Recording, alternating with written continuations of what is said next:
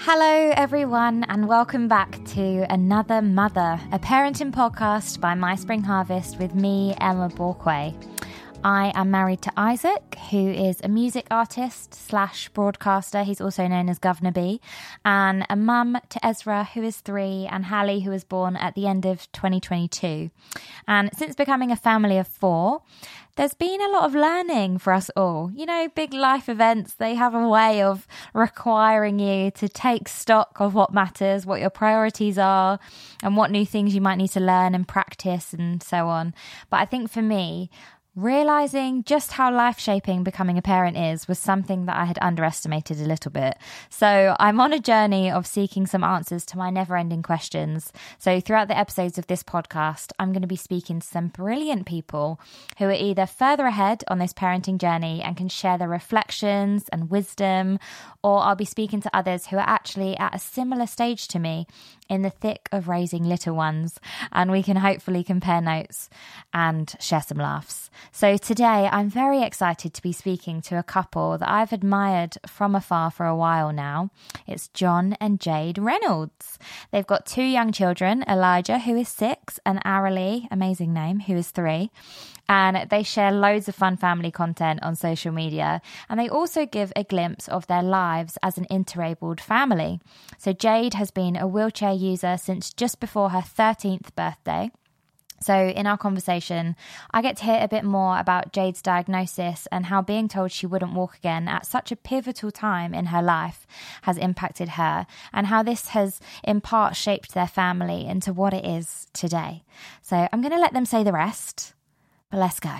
Welcome, Jade and John Reynolds, to the Another Mother podcast. Thanks so much yeah, for having us. Yeah, excited to be here. Oh, it's so good to finally be able to get to chat to you guys because I've followed John on social media for a little while now. Your TikTok is amazing. Oh, thank you. I love it. How long have you been kind of doing the like content stuff for? Um, just over a year. So like I've never had the idea really of doing it and I never set out to do TikTok, if that makes sense. Mm. I literally, I think I shared a funny story of something my six year old Elijah did on my Instagram story. And I just got a few more DMs than I usually get of people like, this is really funny. And I was like, oh, sure, I might whack this on TikTok, you know, and yeah. it, it did quite well. It wasn't like crazy views, but it got about 50K or something. And suddenly it became like my most um, followed platform. And then it kind of just carried on from there, really. Um, so yeah, it's a bit crazy. Yeah, it was crazy. It's so funny. What do you think about the TikToks, Jade? Um, it's taken me a little while to like get my head around it because like in our family, John's always been the performer.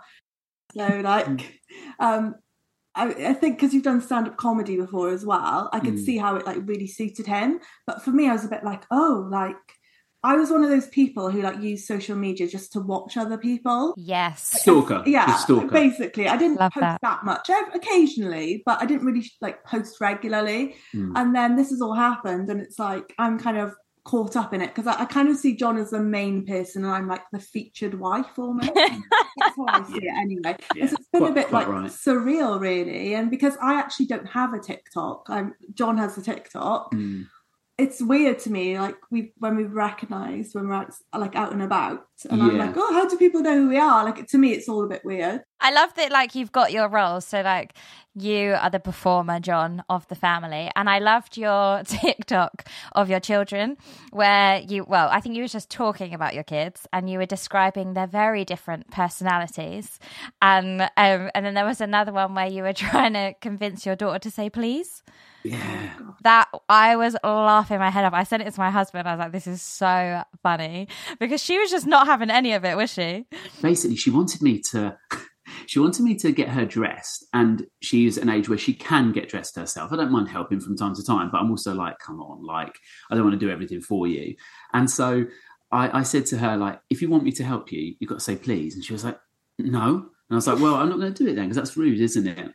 And it just escalates like yeah. to the point where she said we had we had this line put on t-shirts in the end because we had people asking us about it and like pencil cases and stuff but I, I, keep asking her to say please and she came out with the incredible line i said please yesterday yes so funny and i was like well kind of going to have to say please every time you want people to do something you would like them to do. It doesn't really work like that. And also, I'm not sure you did.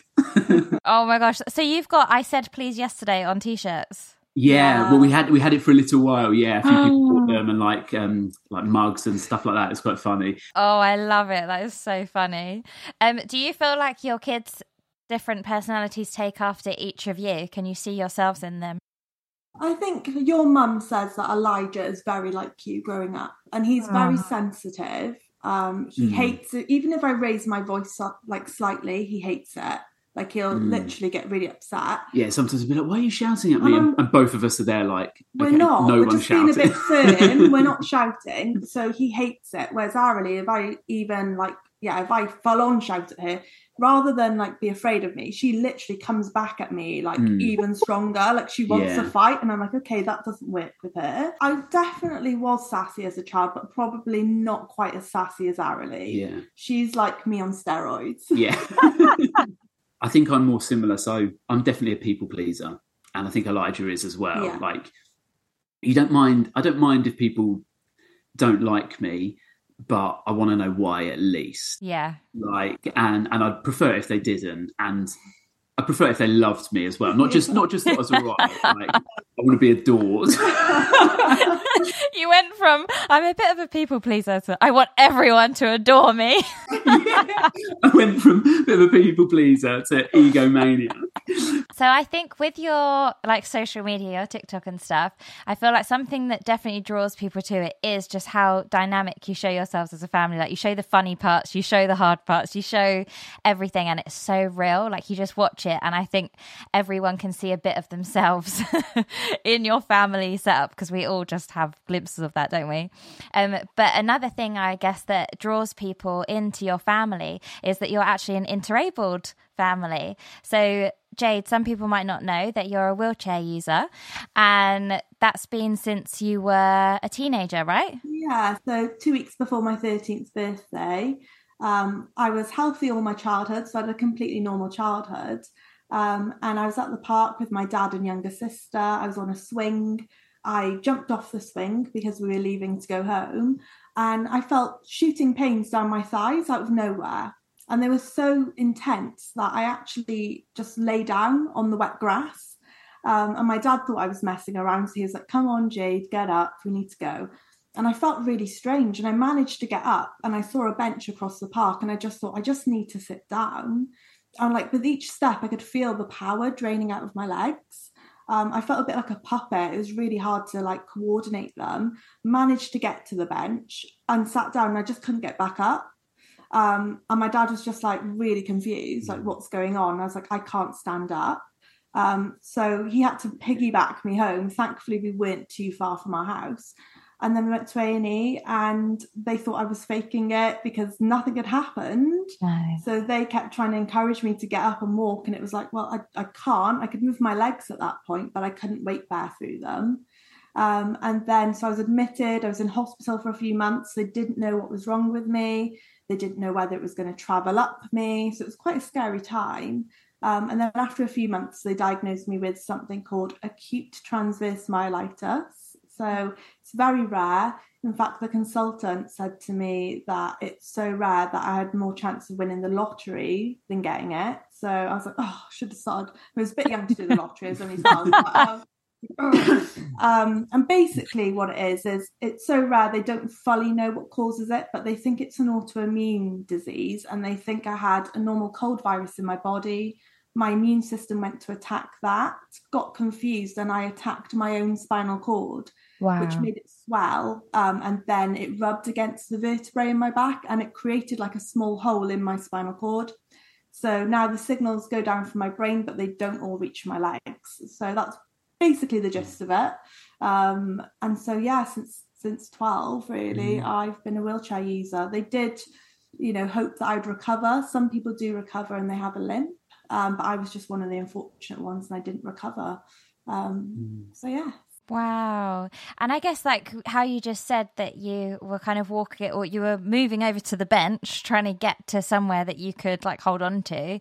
And although it's a, a very physical battle, probably in that moment as well, it's a mental battle as well, isn't it? Because it's it must be so scary. You're 12, nearly 13. That's terrifying. Definitely. And I think at the time, I was worried, but I wasn't overly worried because yeah. nothing had happened. So it wasn't like, mm. oh, you know, you've been in a car accident.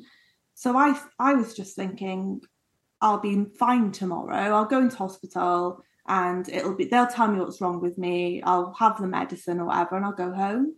Um, and at first they did think it was a trapped nerve. So they, for the first 24 hours, they just kept saying to me, just keep trying to wiggle your toes because if you can do that, it means, you know, you're recovering and it just never happened. So I think it was in the kind of I think after about three months, three to four months, they told me that I wasn't going to walk again. And that's really when I kind of had to process, okay, well, what does that actually mean for my life going forward?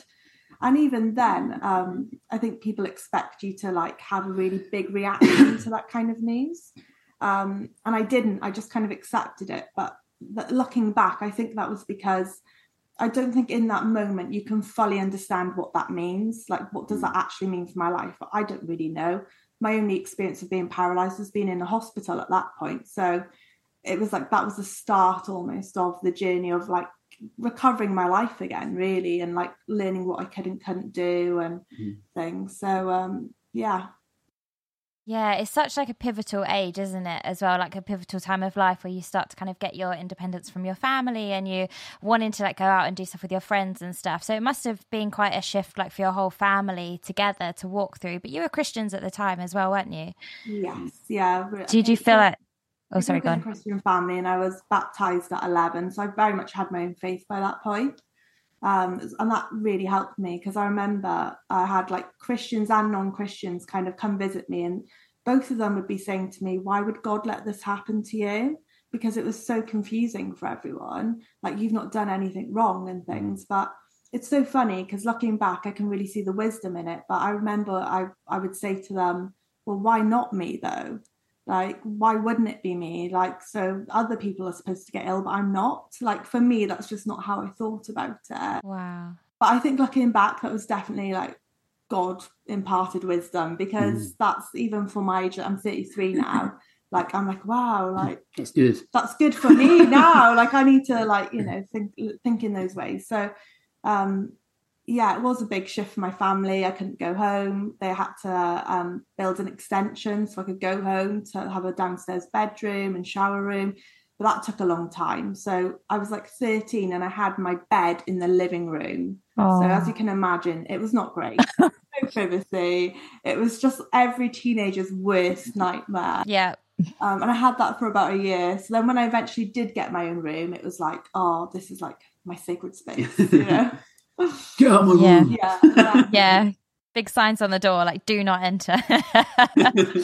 oh wow. Yeah, that's like such a a huge thing to happen in your life but i think it's so incredible that you were saying that at just that young age that you had that perspective of like why not me i've i've never thought about something like that before i don't know i just think that's an incredible perspective to have so young and i can't actually remember exactly what I was like at 13 or what I was thinking about my future at the time. I guess it evolves so much, doesn't it, as you go through your teen years. Even in my 20s, even now, I'm like, who am I going to be? um, and I'm like 30 already.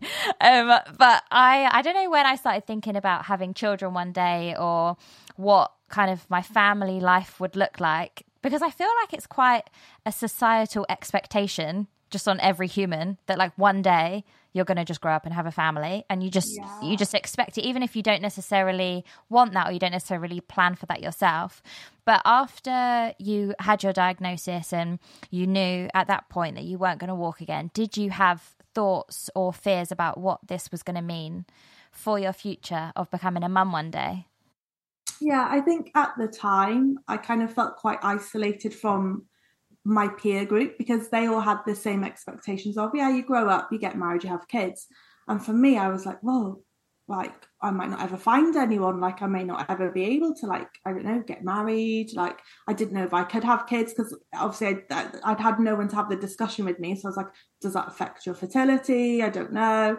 So I very much like for the first kind of year was very much thinking, oh. You did say a doctor came no, to you. so yeah. So then when I was fourteen, I went to um, a spinal rehab place called Stoke Mandeville, and it's like the main one in the whole of the UK.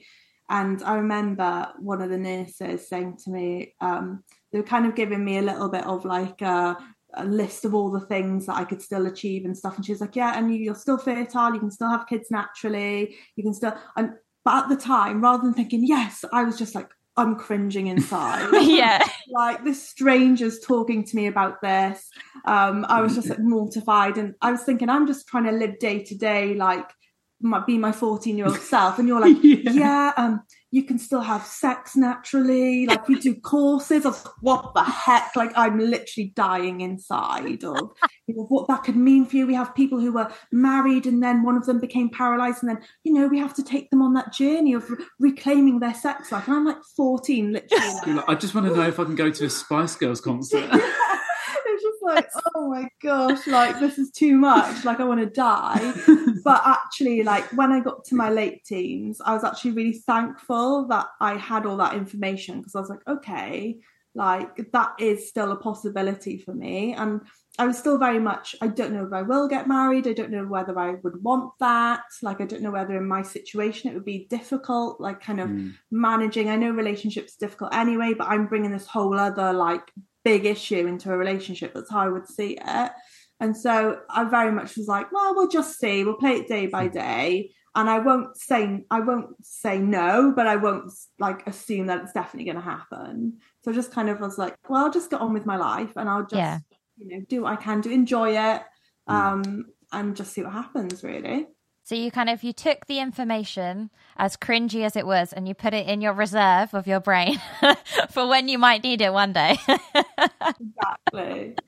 I love that. So then along came John.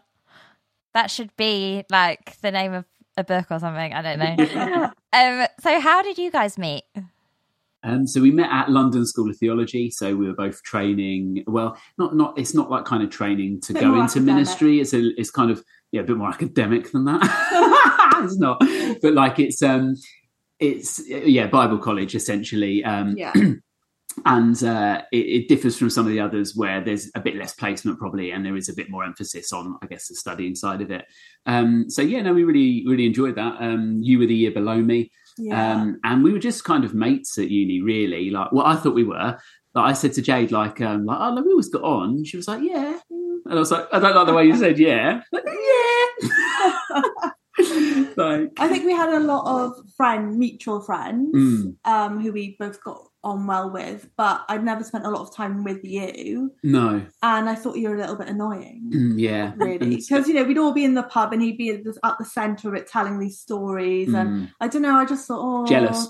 Jealous. I just thought, oh, Probably jealous. the attention a little bit, you know? So, uh, but then I got to know you. Like you graduated, and yeah. then with the distance, the heart grew fonder, yeah. and we friendship. I think as well, like I was, I, I dated, I was dating somebody else at the time, um, and I think also like, so I just didn't really hang out with girls. Do you know what I mean? Like, particularly, I was just playing football, like, and watching football, okay, and like studying, and yeah. So I think like I always thought you were really nice. I always thought you were really funny, um, and uh, and things. So I think like yeah, it wasn't it wasn't like a total Did you say it was when one of your friends who didn't go to uni asked you yeah. if you would ask me on a date for them? Yeah, that made of. you think, oh. So so like yeah, like they they just reached out and they were like, you were you were at uni with Jade, weren't you? And I was like, yeah, and it, and it was like um like we, we weren't dating at the time,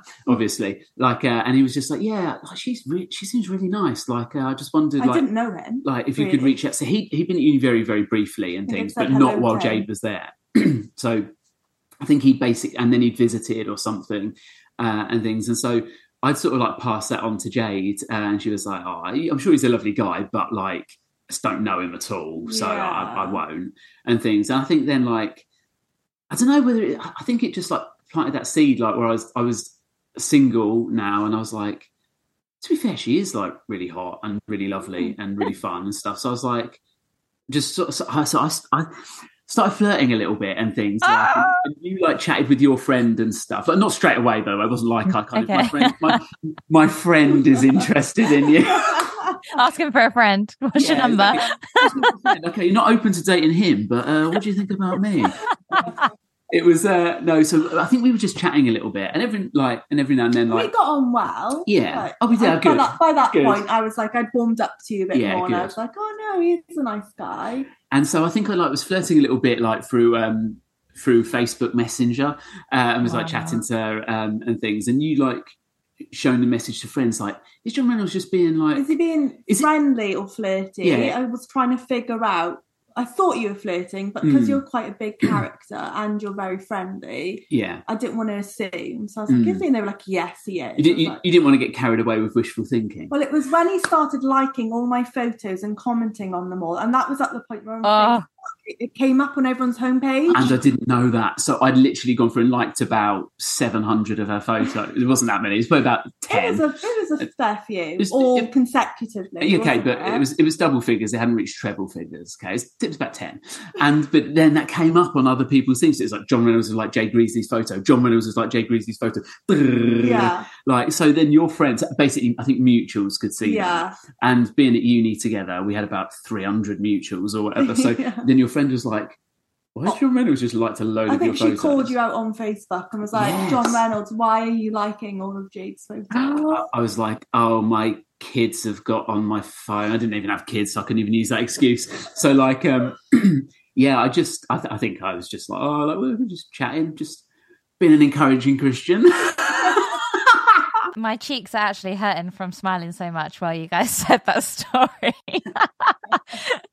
so you got together at uni. So I'm assuming you were like early 20s or late teens? yeah, so you Yeah. were in your last year, and I just Uh, left. I was but- 22 and you were 23. yeah. Okay. um, but I was still in London, so I was still Yeah. close by. I just got a youth and children's worker job at a church in Bromley, so I was pretty close by, um, so I could visit a fair bit, which is good. But then when you Mm. graduated, you were back in Swansea, so then it was long We had a distance bit of for a long little while. distance then, didn't we, for about two Yeah. years. And then Yeah. we got married. So how long were you dating before you got married? Like three years? Maybe Yeah. more. Yeah, something like that. It's all blurry now. How long have we been married Mm. for? Eight, nearly eight years. Yeah, And then, yeah, I think we've been together well, two and a half years but when Yeah. we got married. Oh, so then you got married. And now you've been married for eight years. yeah. Yeah. That's a lot of years. I'm eight years too. Are you Oh, nice? Yeah, only like two weeks ago. Um, but yeah, it's fun, isn't it? Wild ride, guys. Wild ride. but so when you um got married, had you spoken before you got married about what you wanted your future family to be like, if you wanted to have kids? Because you know people say like you should have those conversations before you get married. I can't actually remember having those conversations before I got married. Yeah. Not in depth. So we both Yeah. knew we wanted kids. Mm. But I think we thought we'll get married, we'll have a few years, and then we'll just talk about it and then like Mm. try for kids. But Jade got herself pregnant within a month. No, it So- wasn't that quick, but it was quick, Emma. It was. So I was, It was married, two. I was married in the September. By the December, I was pregnant. Oh, that's very Nice. fun. It's a bit sooner than we uh, were Yeah. anticipating. Oh. And I think, I think, and we'd only had sex once in that time as well, so it's absolute stitch up. That's so amazing, though, and that's your son. Yeah. that's our son. Um, and it was it was a bit scary for me because I thought I'd have loads of time to kind of like investigate what it meant to be like a wheelchair user, paralyzed and pregnant and a Mm. mother. I thought I'd have years to like look up online and maybe like look at other people, find other people who'd done it.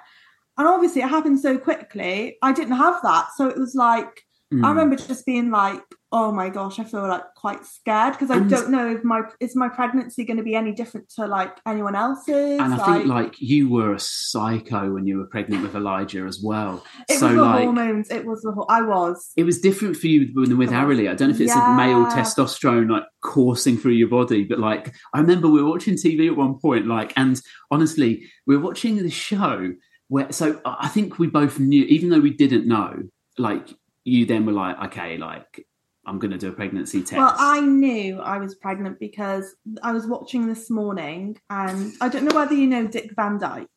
Okay, he was in Mary Poppins. Okay. He's like really old. He's like in his nineties. Okay, so like quite like an old movie. Like really cute. He's really cute, like in his nineties. Yeah. Anyway, he was dancing and singing on this morning, like all the old Mary Poppins songs. I'm like, wow, he's 94, whatever. He's still dancing, doing what he loves. And I burst into tears. I'm not someone who cries. And I was like so emotional about it. And I just thought, oh no, something's wrong. this something's not quite right. This is not normal for me. But I think, like, I think that was one of the other reasons why I think it can be so hard, especially for women when. And Elijah, if you're watching this, we love you so much, and you're such a blessing.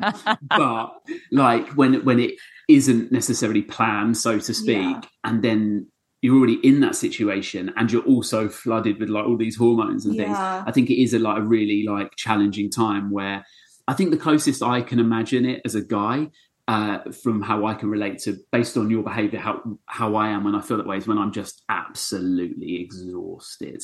Like, and I'm not saying it's the same. I'm not saying I know what it's like for women to go through all those hormones, but I think like that's when I'm like just irritable, just angry for no reason, or just emotional for no reason. It feels like sometimes, and I think like to be in that almost sometimes perpetual state, and then also dealing with such a big life change. I think like it was quite. We were really, really. I was really happy. Once You I were got, quite- I was shocked, but then when I Mm. got over the shock, I was like, okay, this is happening. Like, Yeah. let's just do that. Yeah. And I think a- added, like like like you've already asked them, like the added tensions of disability It was more that through. than my biggest worry was because I felt like I hadn't had time to research. But like, I mean, thankfully, I had two very straightforward pregnancies.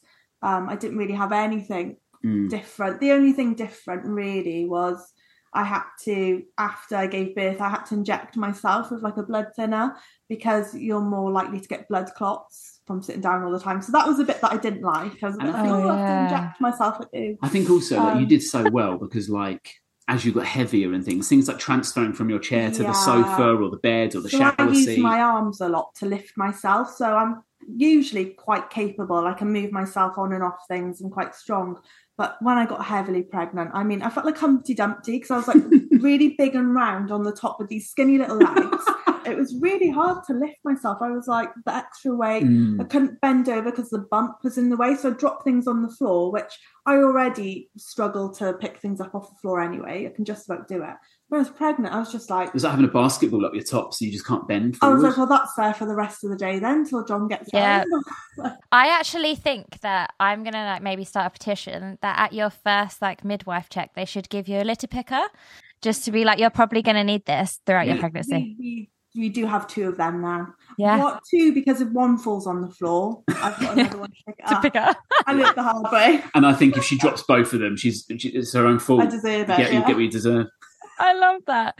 Um, so Jade, you said that um, you felt like you didn't really have time to do all of your research into what pregnancy might be like for you. On reflection, do you feel like it was actually better that you hadn't gone and like read loads of stories or read loads of stuff and that you actually just got to experience it?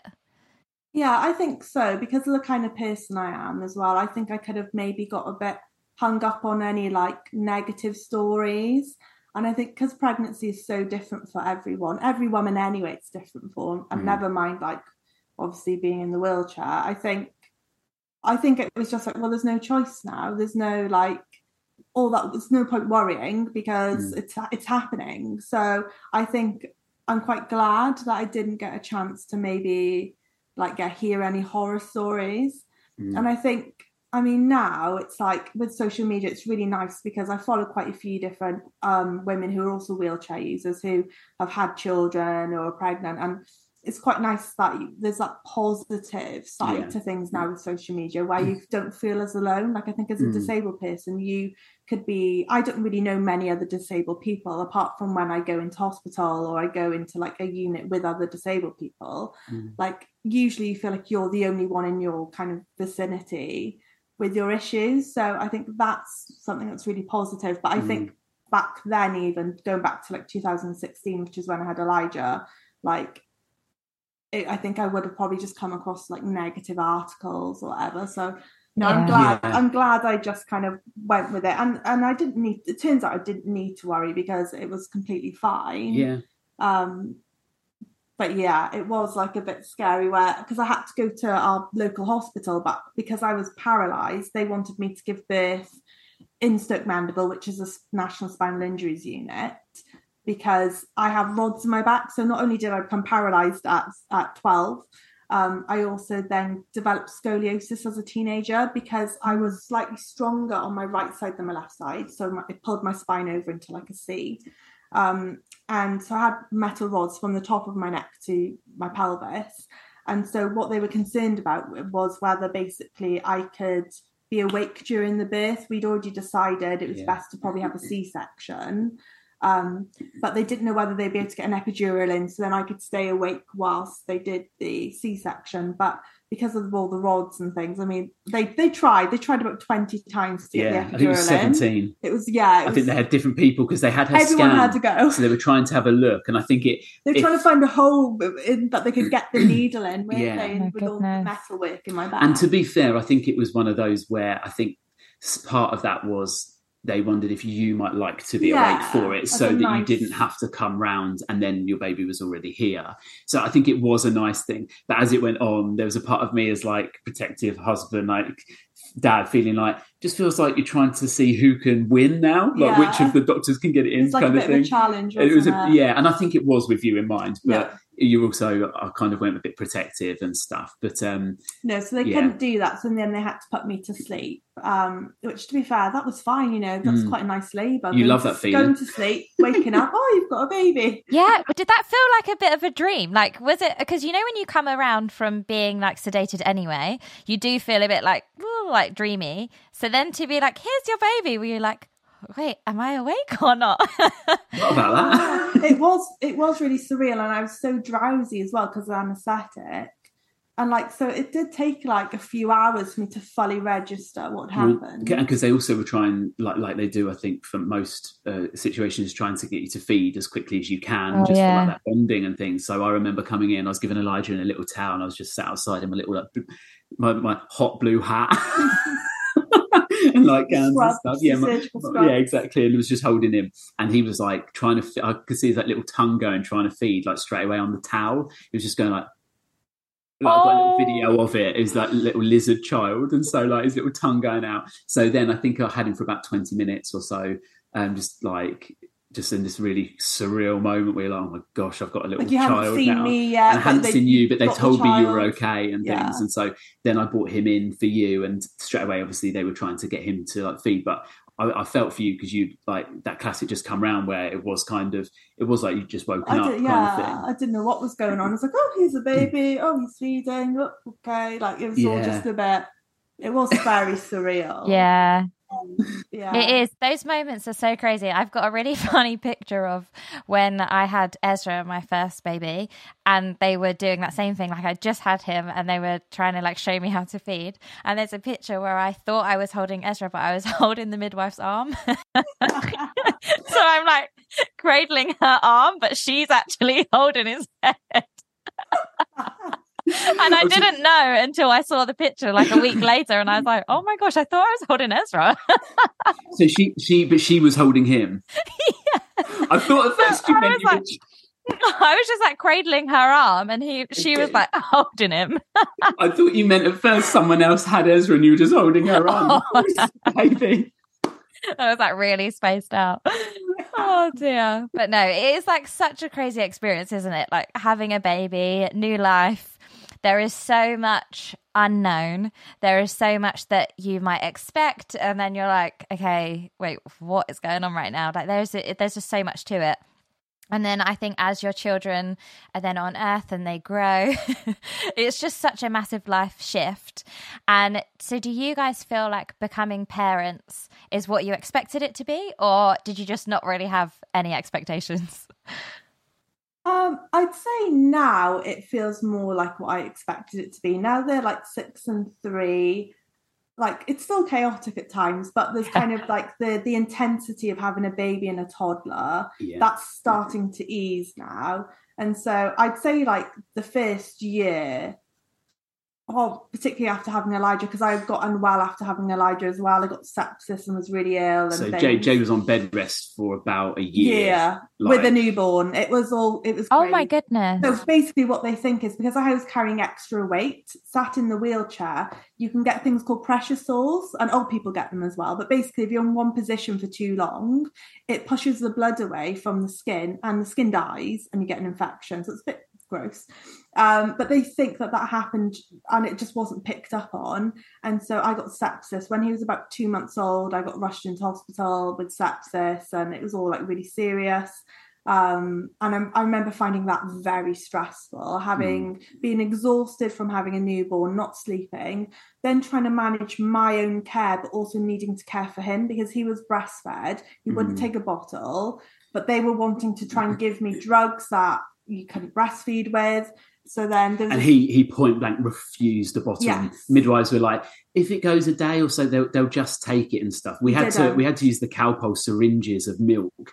He would not take it No. at all. And after about three days, he got like really weak. And like, so I'm there really ill in hospital. They're bringing him into me and he's really limp. And I'm feeling awful because I'm feeling torn for the first time in my life. Where before I was a mother, it was like my Mm. health was priority. And then all of a sudden, I've got this other little being that I'm like trying to like look Mm. after as well. It was really hard. And um, thankfully, after three days, they did let me feed him, and so I was like, and we fed him, and he was like fine again. But it was really emotional for me, and I felt really like this is motherhood. Mm. Like this is like that tension that we live in of like kind of self care for ourselves because if we're looked after, then the rest of the family will be better for it. But also, you can't just you know go. I'm not going to look after my child, so Yeah, it's exactly. really hard. I'd, Um, I'd say like I, I'd agree with you completely. I think as you nailed it. Like I think now they're three and six, it feels a bit more like probably what people who don't have kids see kids like, maybe. But I think like because they are chatty and they are cute, and you do have those moments where they say something that genuinely makes you laugh, like cry laugh, because it's just hilarious. Um, and they say things that are just absolutely mental or Yeah. horrendous as well, and you try and teach them through those moments. But like the early, I, I think the bit that was the biggest shock for me was was that first two years probably with Elijah. Um, and probably again the newborn stage with Arily because then you've never done a newborn with a toddler already. I think those stages is like, and when they just don't sleep and you're trying to just tag team it and you're trying to fit your sleep in around it. And I worked, was working for a church at the time as a youth pastor, so it was relatively flexible, um, but it was still like mad. I remember taking Elijah out at 3 a.m. in his pushchair at one point because he was just screaming just so you could get some sleep. And I remember the police pulled alongside me because I think they thought I was like a drug dropper or something. I think they thought the pushchair was like full of drugs or something because like who walks their baby at 3 a.m. kind of thing. And I was like, sorry, he, he's like three weeks old. He had fallen asleep by this point. But it's like they had a look in, they were like, fine. Like they were probably like really quite curious. um, but Yeah. yeah. like I think like there's just nothing like like that. and nothing can prepare you for it. Like I know people say to you when you're pregnant or whatever, oh, you know, get ready for no sleep, and Mm. but because you've never had any other situation in your life where pro- for a prolonged period of time you've not slept properly, you can't prepare for that. You can't really know what that means, and then so you're literally thrown in the deep end, aren't Mm. you? And you're just like you survive, and you're like, wow, it's amazing what little sleep the body can, you know, live off. Yeah. But it's really tough. And it's so weird as well because there's such precious times. You look back at it, and all of that Yeah. seems probably quite negative. And then people who are pregnant right now listening to this are probably like, oh, but like I think like we were looking back at videos recently of them at that age, and Yeah. you're like, oh, like we're done. We're not going to have any more. But you are like, oh, it's just so cute. And I think Yeah. every stage of parenthood is probably like that. Um, I was listening to uh, your your chat with Anna the other day and things, and like I think like with grown up kids as well. I think like every stage is probably tough and every stage is a privilege. And i think it's just like you're constantly like there's that real balance isn't it of like the excitement of like one day being a grandparent or your children getting married maybe and things. Is like that just sounds so lovely and exciting. But i know my mum says like you never stop worrying at least a little bit. Like if your kids are going through stuff like you never stop being a parent. And so i think it is just that mm. those beautiful stages where you're like you're trying to make the most of it because you know that you'll miss it when they're not like that anymore yet at the same time cutting yourself some slack as a parent and acknowledging like sometimes it's crazy sometimes like if adults treated you the way your kids do, there's, there's, the potential you'd cut them out of your life for your own self care. Like you'd be like, they're a toxic person and you just need them gone. Like, especially if you listen to like hack internet advice and things. And so I think like, there is that real difficulty of like managing being kind to yourself and recognizing you're doing your best um, yeah. and things and i think like family such a support like that's the other thing i'd say to, to parents i guess um, not that you asked no go, go for it but I, I, genuinely think the whole like family nearby is yeah. such a, friends or family that can genuinely help you and have them for a period yeah. is is because we didn't have any essential. family living close to us as well when we had Elijah. And when you were going through that brutal time, I yeah. think like it was that we had a lovely church and things, but we were still quite new to the church as well. I'd only been working there just under a year. I think, or about just over a year, maybe when Elijah came along. So still felt quite a lot to ask friends to be like, hey, could you have our like newborn and things? Even for us, like, yeah. do we know them well enough? Do they know us well enough? Kind of vibe. Um, and things. So yeah, I think when Arilee was a, came along and like your parents live really near to us now. I was actually secretly grateful for the pandemic because I was like, at least you. Arilee's about eight months old mm. at the mm. time. I was like, you're home all the time. Yeah, I've yeah. got help with the baby. Like yeah. that was definitely like a plus point for me at that point. I was like, okay, good. Yeah, that, that double teaming stuff. But yeah. um but yeah, it is what we thought it was, and it's I think it's also not in some yeah. ways too. Yeah, you're so right though about how every with every stage comes new challenges, and you always think, oh, we'll get through this bit, and then the next bit will be easier, and then it just presents a whole load of challenges of its own. But it doesn't mean that it's not amazing and that you're not loving it as you go. But it's just yeah, I guess it's a challenge for us as parents to try and be present to whatever moment that we're in because we know that we are going to look back on it at some point with fondness and we'll be like, oh, I remember that. And and you want to be able to remember it as well like you want to have those memories of like th- like moments of joy. So i love that um, you guys make like a real effort to go on your like family adventures and your little family trips and stuff because i think these are like the core memories as social media likes to say um, that we're like creating for our children and for us as a family too. And i saw that you recently went on an adventure holiday as a family. Was that fun? Where was it that you went to again um, yeah, so it's Calvert Lakes, which is in the Lake District. Um, yeah. And I'd seen it on social media and I'd seen that they kind of had like adapted like outdoor sports and activities and i thought oh like that could be quite cool like as someone who doesn't often get the opportunity to do that mm. kind of mm. stuff i thought that could be quite fun so um yeah we went and like it was such such a fun time it was amazing it? like, like, and i don't think i'd realized we obviously knew the kids haven't done that before i don't think i'd realized like that you never had because i think also like being a youth pastor like going canoeing or doing rock climbing things can happen like with socials and things so i've done quite a lot of that stuff and i know you've grown up in church so part of me thought yeah. oh you I, I think i knew maybe you wouldn't have done it since becoming paralyzed um, but I think I, in my head I thought, oh, you probably done it as a kid. Yeah, though. as a kid I'd camped, but I've not actually done like yeah. very many like sport things. No, it was so special. Like, our, our, kids loved it. Elijah like cried when we had to come home. Like yeah, he was like, I just love it so much. Oh like, oh my god, things. It was it was really nice. I'm just interrupting the episode very quickly while we're talking about family adventures because Spring Harvest is back at Butlins for 2024 and it is an amazing family adventure. It is a time for spiritual refreshment, hearing from a brilliant team of speakers and worship leaders. And of course, it's a time for families to be together and enjoy all of the on site activities. So if you want to find out more, head over to springharvest.org and there will be all the information back to the episode. I heard somebody say, and I was like quite challenged by it actually, that they'd changed their parenting tack to instead of spending like they used to spend like hundred quid on each kid at Christmas and hundred quid for their birthday, that kind of stuff. And they're like, it's not that we don't ever still maybe buy them a bigger gift at that time of year, but they were like they'd scaled back some of those celebration holidays in terms of their spending on them to put it towards like holidays or days out because they were like your kids and we, we found that even like mm sometimes our kids like Elijah went through a stage of literally like opening. Oh wow, cool! Bang, opening. Next, like, yeah. Literally, like it would just he'd have forty presents because we've got quite big families on both sides, and it was like just a waste. Our house was just full of stuff that ultimately he didn't. He actually with. didn't have time to play with, like all of them uh, and things. And so, like, got to that stage of us being like, maybe our main gift might be like a day out, and then we'll just ask people like if we wanted to get him a bike or something, can like family club together? Like, are you guys happy to do that? And most people were. Most people were like, oh, it saves me spending five quid on him or having to shop. Like, if you're happy with that, and so that kind of thing. Like, I think the days out stuff.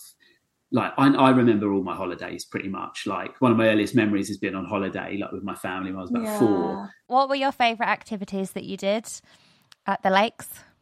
The canoeing yeah. was my favourite. Like it was the most exhausting. Like I didn't realize how much effort it took to like use the paddles. Yeah. Um, but I'm quite compet. We're quite competitive, aren't we? And we yeah. played games as well because there's other families there and things. And like I'd say I'm not a, a, competitive person because I'm quite laid back. But actually, no, I have a secret competitive side. You're, you're not competitive in like everyday life, so you wouldn't be like, oh, they're achieving that. I wanna like. You'd just be happy for people. But I yeah. think when it comes to literally a game like, yeah, I want to win. Yeah, yeah, probably the closest we've ever come to divorce is playing things like Pictionary and stuff, where it's like, what the hell is that?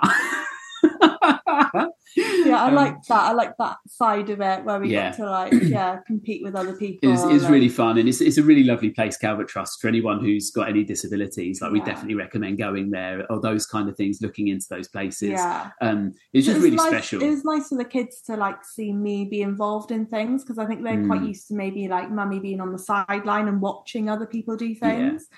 So it was really nice that we all got to like be involved. Definitely, and I, th- and I think it does teach them. Like I think there's there's hard things that come about through being an interabled couple with kids and things. I think there are certain times where like it's difficult. Like the kids, I remember one time that kid, one of one of them, I don't, I can't remember which one was like sick on the floor, and it's yeah. just impossible for you to really like reach it. Oh, and, and, if it's in the doorway, like you can't even uh, like I could step over it and go and get the cleaning bits. Yeah. Whereas like just Jade just wheel through it all, and it's throughout the whole house Look and on her chair. Or something to so, there are definitely like big yeah. challenges, but I think there's also big things like we know that naturally we're in that privileged position. I think a little bit like um, couples who speak different languages. Like you know that like when one of them's Italian, it's like oh their kids have got a massive advantage because they grow up bilingual. I think our kids have that big advantage. I think sometimes to other people of like knowing that they can knowing that mummy needs help knowing what it's like to like learn compassion because they have to learn it really really early on mm. learning what it's like to i guess serve and be a part of a household where it's like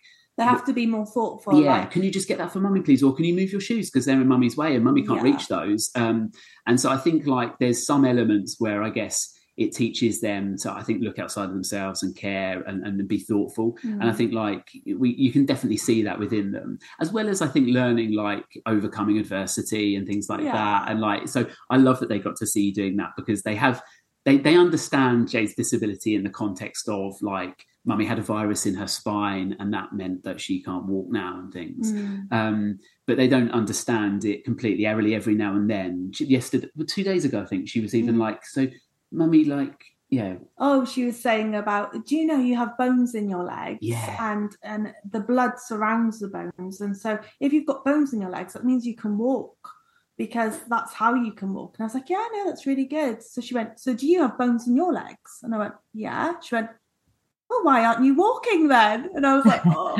I was like, it's a little bit more complicated than that. I see your logic, but I was like, it's not mummy's bones that are the problem. But even then, she but, was yeah. like, she was like, but just try. Yeah, just give it a go. Look, watch me. It's quite easy, you know, because she's used to people teaching her how to do new things all the time.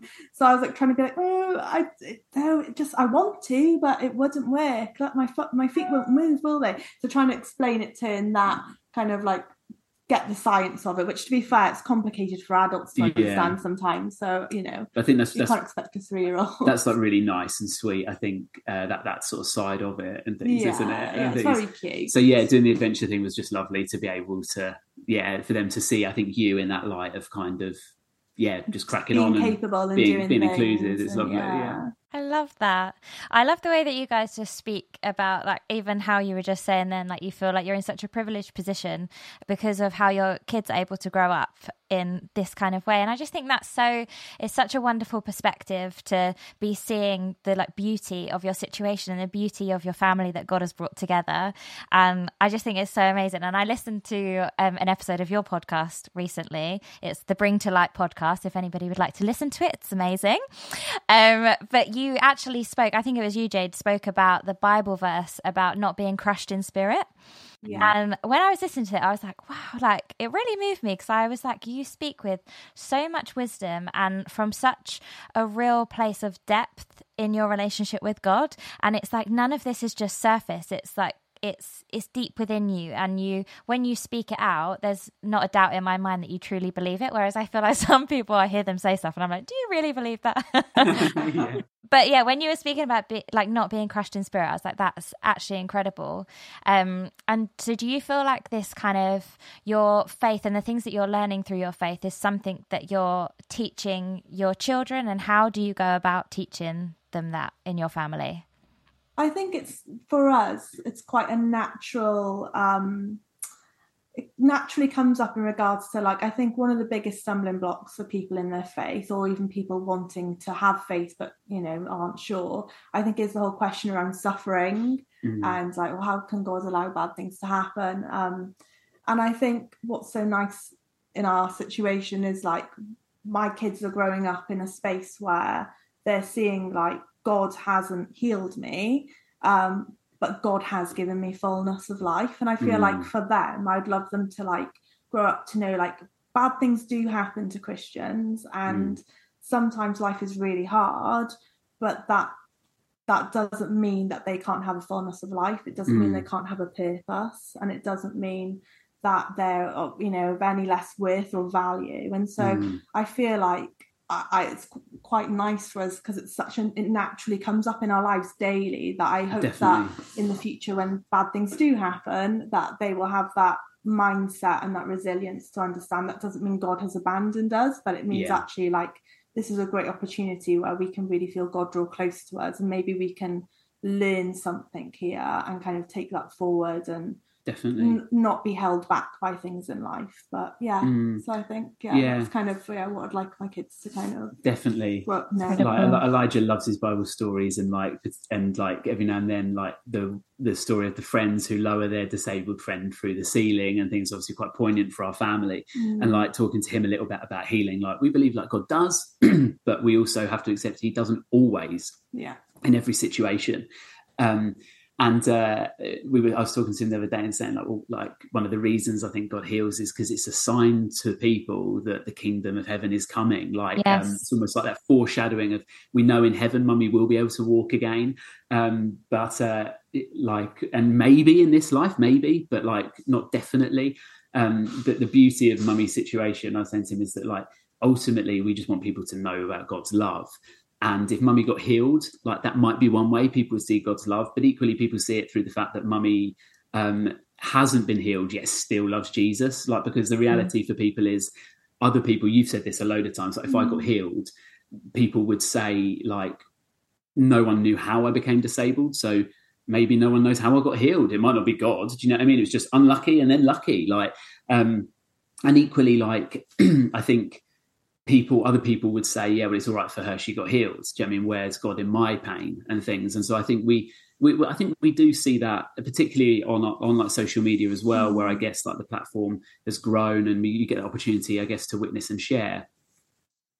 I think that like that is a big question like we get asked and mm. I think like that those are some of the answers we kind of give and like God promises pain like Jesus literally says in this life you will have trouble yeah. like he says take heart I've overcome the world like there's that future promise that it won't always be that way mm-hmm. but he literally tells us we're going to suffer so I think like his cards are on the deck for us like which is what i love about god he's not kind of being like yeah when you when you come to me everything will be fine it's not kind of some sort of scheme mm. it's just mm. really open like i suffered you're going to suffer too um, but it, there's going to be something beautiful in that something redemptive in it still uh, and one day it won't be that way and i think like that i feel like we yeah, it does feel like a privilege i think mm. genuinely to be yeah. able to share that like with our kids and it's lovely they have those like deep questions i guess like yeah Wow, guys, I feel like you just need to drop the mic. That was like the best preach I've heard in a long time. it was so good. But no, honestly, like I think, yeah, your faith really inspires me, and I know it inspires so many other people as well. And I think that, especially through what you're putting out there on social media, people will really just see the light that your family exudes from within both of you, from within your children. So, yeah, I hope more people will get to see God through you guys because I think, yeah, you're doing an amazing thing. Um, Thanks, Emma. Yes, but no, thank you so much for joining me today on the podcast. Thanks so much for having us. We've loved it. It's been great. It. It's been brilliant chatting to you. And like I said, if anybody wants to listen to the Bring to Light podcast, you should. And you should also follow them on TikTok and Instagram. It's just, is it John J. Reynolds? Uh, John E. J. Reynolds. John, oh, okay. John E. J. Reynolds. get it right, get it right. Don't forget the E, okay? Um, but no, thank you so much, guys. We really appreciate having you. Oh, oh thanks, Emma. Thank, thank you. you. Thank you so much for listening to Another Mother. Don't forget to subscribe for future episodes, and we would absolutely love your help in spreading the word about this podcast. So please do share it with your friends, share it with other parents, other mums that you may know, mums to be, parents to be, just anybody that you think might enjoy it. Thank you.